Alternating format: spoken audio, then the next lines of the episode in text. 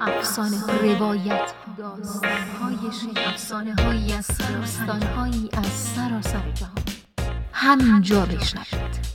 راوی.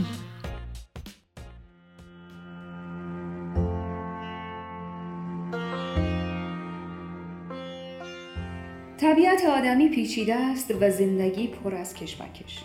روایت‌ها، داستان‌ها و افسانه‌ها نمونه‌های خاصی از آنها هستند که می‌گویند محکم و استوار در برابر نارسایی‌ها بایستیم و با یک لغزش در زندگی فرو نریزیم. راوی، روایت کننده همین هاست. این قسمت خون آمریکایی، نوشته عزیز حکیمی.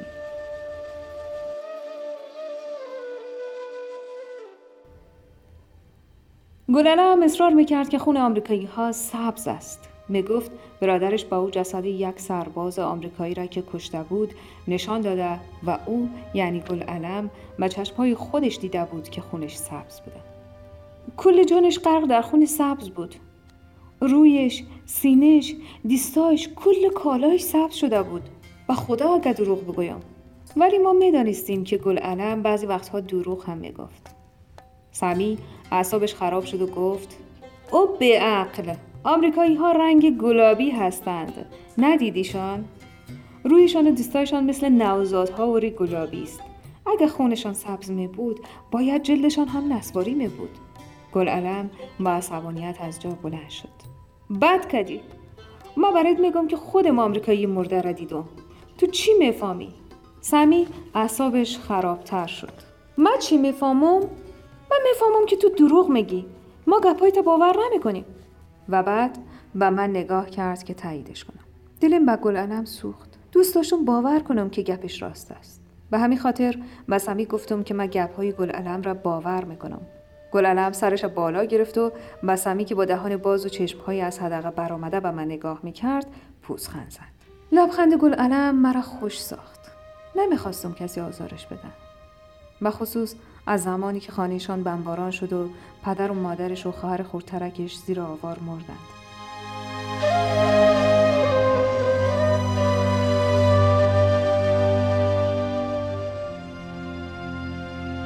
یک سال پیش وقتی که خانهشان خراب شد، برادر گلعلم از قریه رفت و بعد مردم میگفتند که طالب شده است.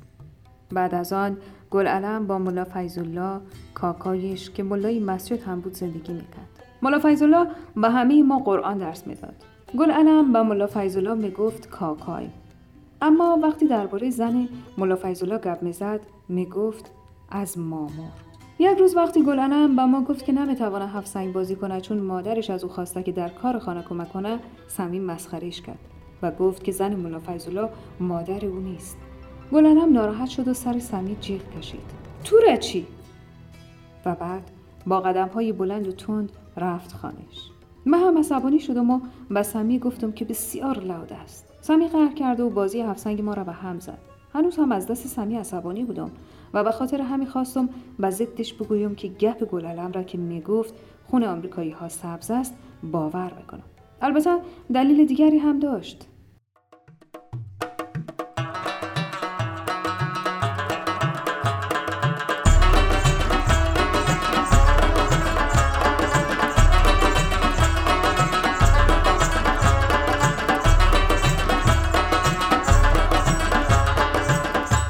گپ‌های گلعلم مرا به یاد بقیه انداخت که چند روز پیش وقتی از مسجد برمیگشتیم کشتیم. گلعلم اولین کسی بود که یک سنگ را برداشت و نشانه گرفت به سمت بقیه بیچاره که برای خودش کنار جوی آب شیشته بود. بقیه به طرف آب جهید، اما سنگریزه گلعلم در هوا او را یافت و روی صخره‌ها لهش کرد. گلعلم پیش رفت و یک چوب نوک‌تیز را به بقیه زد، طوری که بقیه به نوک چوب چسبید. خوب نگاهش کرد و بعد به طرف ما برگشت و لبخندی شیطنت‌آمیز زد. بچه‌های کوچکتر جیغ زدند و فرار کردند و گلعلم با بقه سر چوب دنبالشان دوید. یادم نیست که خون بقه چه رنگ بود، اما مطمئن هستم که سرخ نبود. به همین خاطر فکر کردم شاید گلعلم این بار دروغ نمیگوید و خون آمریکایی‌ها هم ممکن است که سرخ نباشه و سبز باشه.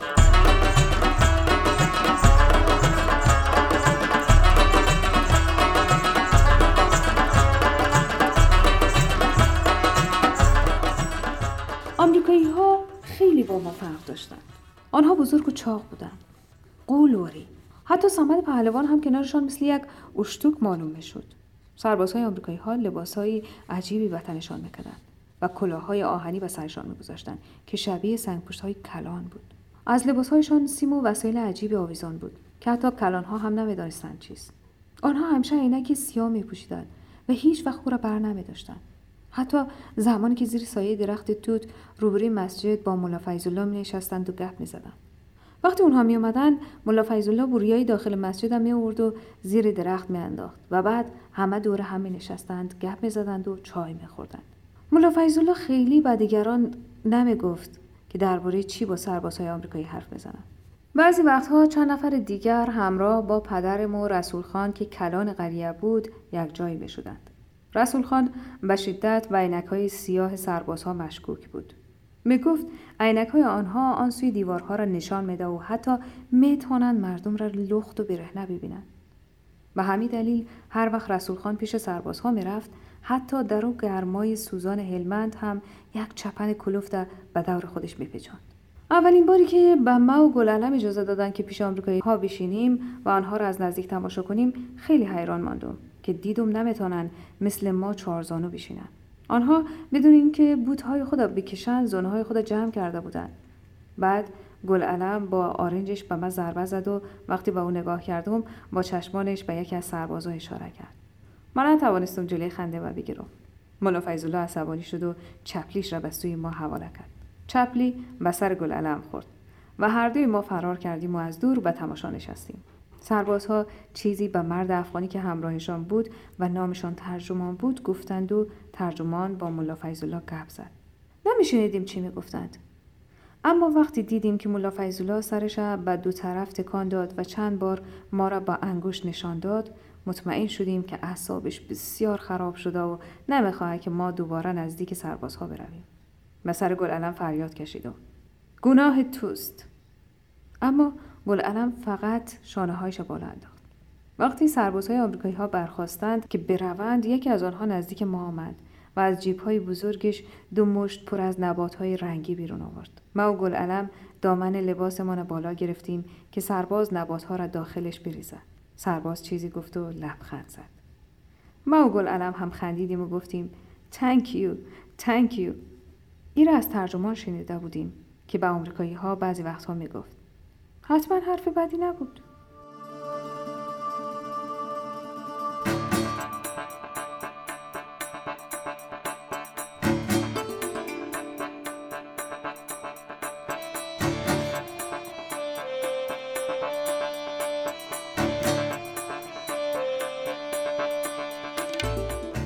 وقتی آمریکایی‌ها حرف می‌زدند، صدایشان بلند و آمرانه بود و لب‌ها و آرواره‌هایشان بسیار تکان می‌خورد.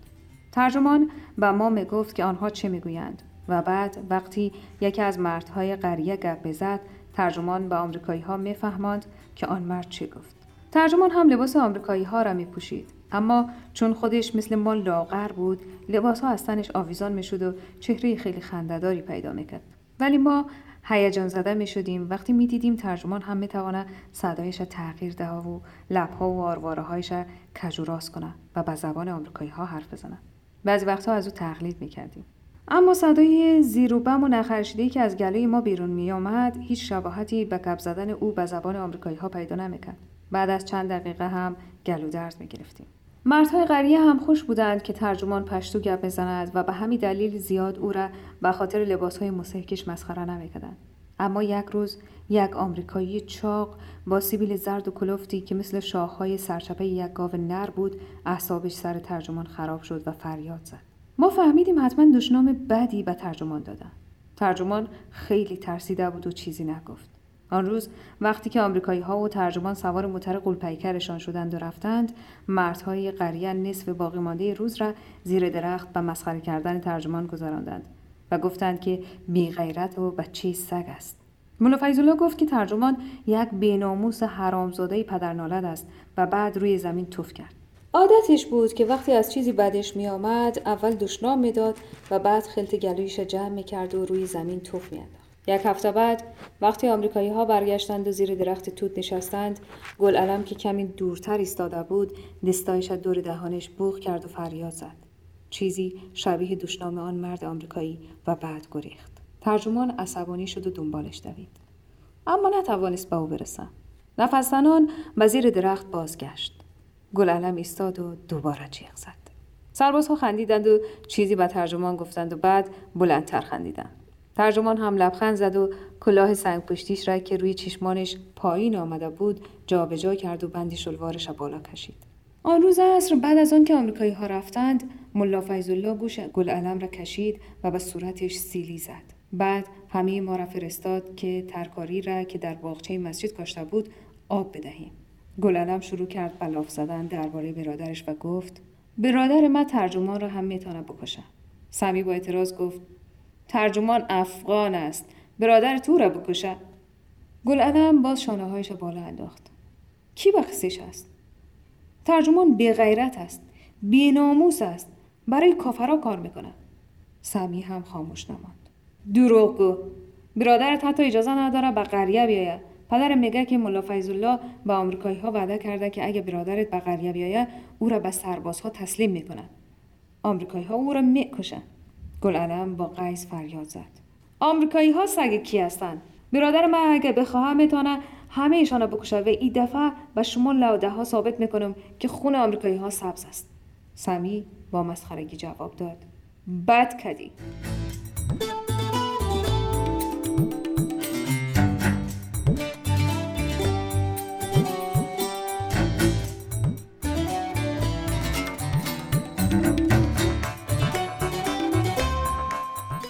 وقتی ملا فیض‌الله آمد کنار باغچه و سمی و گلعلم خاموش شدند، او به گلعلم گفت: به مادرت بگو که امشب من ناوقت میایم.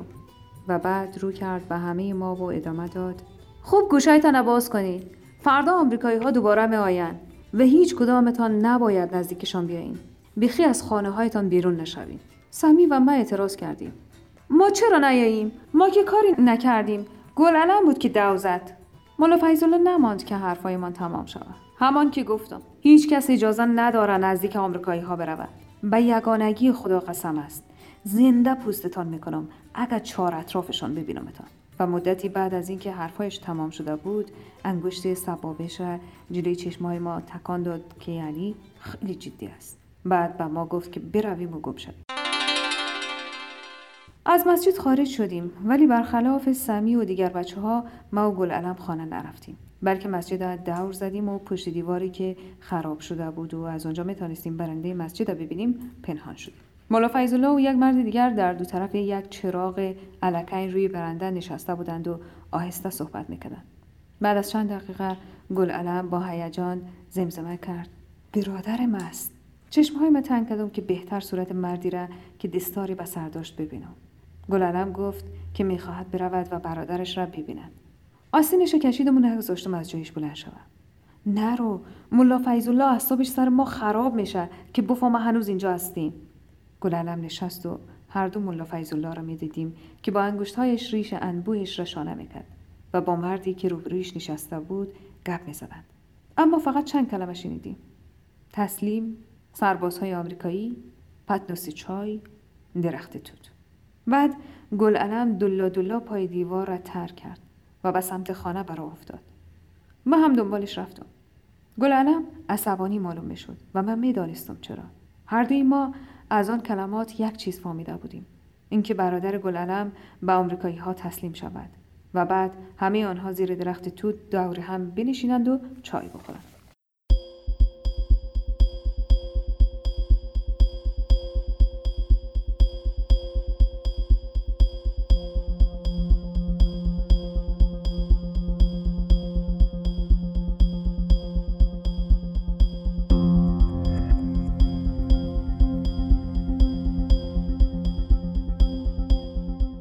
اگر برادر گلعلم تسلیم میشد، سمی هر روز گلعلم را به خاطر لافهایش مسخره میکرد. از زمانی که برادر گلعلم با طالبان رفته بود، مردم خیلی کم درباره او صحبت میکردند. وقتی که خانهشان بمباران شد و پدر و مادر و خواهر گلعلم کشته شدند، او و برادرش خانه نبود. آن شب ما هم خانه عبدالمالک پسر کاکای پدر مهمان بودیم. تورپکی زن عبدالمالک حامله بود و از قررش هواپیما و صدای انفجارها خیلی ترسید. بعد از یک ساعت سربازهای آمریکایی به در خانه عبدالمالک لگد زدند و بعد با فریادهای بلند داخل حولی آمدند. آنها با پدرم و عبدالمالک گفتند که روی زمین زانو بزنند و دستایشان را روی سرشان بگذارند. من روی برنده ایستاده بودم و یکی از سربازها نور چراغ دستیش را به صورتم انداخت و چیزی گفت که من فکر کردم معنیش آن است که همانجا بایستم و تکان نخورم. بعد گرگی سگ عبدالمالک خودش را از زنجیر خطا داد و به یکی از سربازها حمله کرد. آن سرباز به طرف شلیک کرد و گرگی زوزه‌ای کشید و سرش را بین دستایش روی زمین ماند و خاموش شد. عبدالمالک عصبانی شد و به سربازها فوش داد، اما آنها نگذاشتند که از جایش بلند شود. بعد از یک ساعت وقتی سربازها تمام اتاقها و زیرزمین خانه را گشتند، از حوله بیرون شدند و ما به اتاق برگشتیم. پشت در اتاق مادرم ماند که عبدالمالک داخل برود، اما ما و پدرم را اجازه نداد. ما از درز در چشمم به تورپکی افتاد که روی توشک پر از خون بیحال افتاده بود. مادرم هیچ وقت به من نگفت که تورپکی را چی شد، اما برای 2 هفته خانه عبدالمالک ماند و دیگر کسی درباره‌ای که تورپکی قرار بود بچه به دنیا بیاره حرفی نزد. آن شب سربازها ملا فیض‌الله را پیدا کردند، اما برادر گلعلم فرار کرد. آنها تمام خانه‌های قریه را گشتند، اما نتوانستند پیدایش کنند. آخرش ملا فیض‌الله را دست بسته با خود بردند. پدرم میگفت که سربازها فکر میکردند که ملا فیض‌الله و برادر گلعلم و طالبان که بعضی وقتا از قریه ما میگذشتند کمک میکردند و میماندند که شبها در مسجد بخوابند. 2 هفته بعد از آن شب ملا فیض‌الله آزاد شد و ما هم دوباره مسجد رفتن را شروع کردیم که پیش او قرآن یاد بگیریم.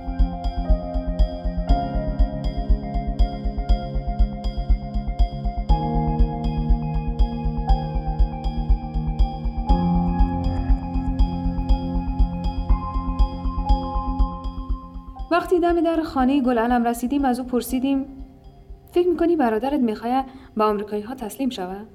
گلعلم حتی به طرف من نگاه نکرد، فقط شانه‌هایش بالا انداخت و داخل دالان خانهشان دوید. صبح روز بعد من سامی را کنار نهر آب، جایی که معمولا 7 سنگ بازی میکردیم، یافتم.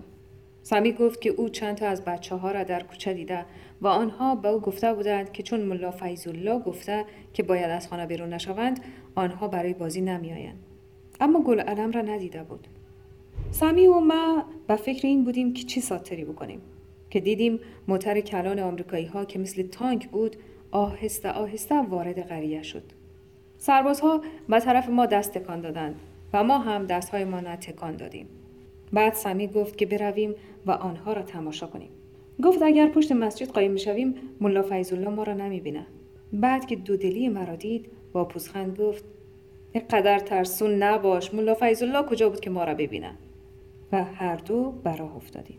وقتی رسیدیم نزدیک مسجد، سربازها زیر درخت توت جمع شده بودند و ملا فیض‌الله یک دستش را روی سینه‌اش گذاشته بود و با دست دیگری به بوریای مسجد که روی زمین پهن کرده بود اشاره می‌کرد که یعنی بفرمایید بنشینید. وقتی همه به شکل دایره‌وار نشستند، برادر گلعلم را دیدم که از مسجد بیرون شد. او یک لنگی سفید به سر و یک واسکت سبز هم روی لباس‌هایش پوشیده بود. سمی با تعجب پرسید: او کی است؟ برادر گلعلم نیست؟ و بعد با ذوق ادامه داد: میدانستم گلعلم دروغ میگوید. نگفتم که برادرش آخر به آمریکایی ها تسلیم میشه. جوابی ندادم و ملا فیض‌الله را تماشا کردم که به طرف برادر گلعلم رفت و دست او را گرفت و همراه خود به زیر درخت و نزدیک آمریکایی ها آورد. برادر گلعلم کنار سربازها نشست و دستایش را روی زانوهایش گذاشت. نمیتوانستیم بشنویم که چی میگفتند، اما چون ترجمان دائم سرش را به طرف برادر گلعلم و آمریکایی‌ها میچرخاند، حدس می‌زدیم باید در مورد موضوع مهم گپ بزنند. بعد از چند دقیقه ملا فیض‌الله برخاست و به مسجد داخل شد و با پتنوسی از پیاله و یک کتری بزرگ دود زده بازگشت. ترجمان به او کمک کرد که جلوی هر کدام از سربازها یک پیاله بگذارد. یکی هم جلوی برادر گلعلم گذاشت و بعد برای همه چای ریخت. وقتی ملا فیض‌الله پتنوس خالی را برداشت و دوباره به سمت مسجد برگشت، ما کنار دیوار خم شدیم که ما را نبیند. ناگهان صدای خشکی یک انفجار زمین را زیر پاهایمان تکان داد.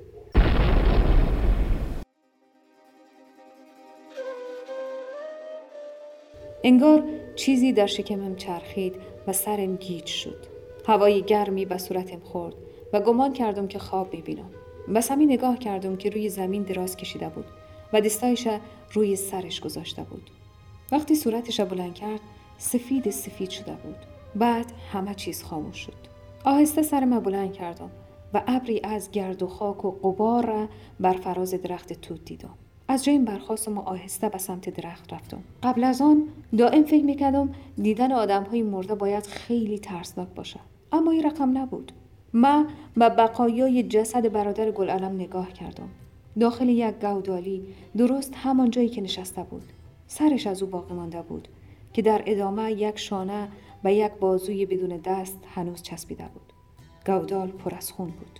لکه‌های خون روی زمین و تنه درخت توت هم پاشیده بود. ترجمان کنار درخت سرش را به یک طرف خم کرده بود و از سوراخی در جمجمه‌اش خون می‌ریخت.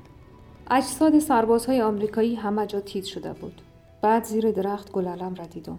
کنارش زانو زدم و خون را از چشم‌ها و صورتش پاک کردم. لباسش پر از خون و خاک شده بود. سمی که به دنبال ما آمده بود، جیغ زد و روی زمین نشست. گلعلم سعی کرد چشم‌هایش را باز کند. با نجوا گفت: از درخت افتادم. بعد آب دهانش را به سختی قورت داد.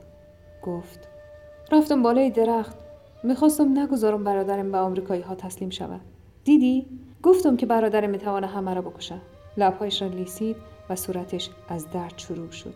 باز زمزمه کرد: نمی‌توانم گردن من حرکت بدم. درد می‌کند. همه آمریکایی‌ها مردن. خونشان سبز است. سینه‌ام تنگی می‌کرد. چشمایم می‌سوخت و چیزی در گلویم نمی‌گذاشت که حرف بزنم. به اطرافم نگاه کردم و سمی را دیدم که بی صدا گریه می‌کند. گفتم: ها، سبز است. چشم‌هایش را به زور باز نگه داشت و نشوا کرد. نگفتم. بعد با لبخندی محو چشم‌هایش را بست.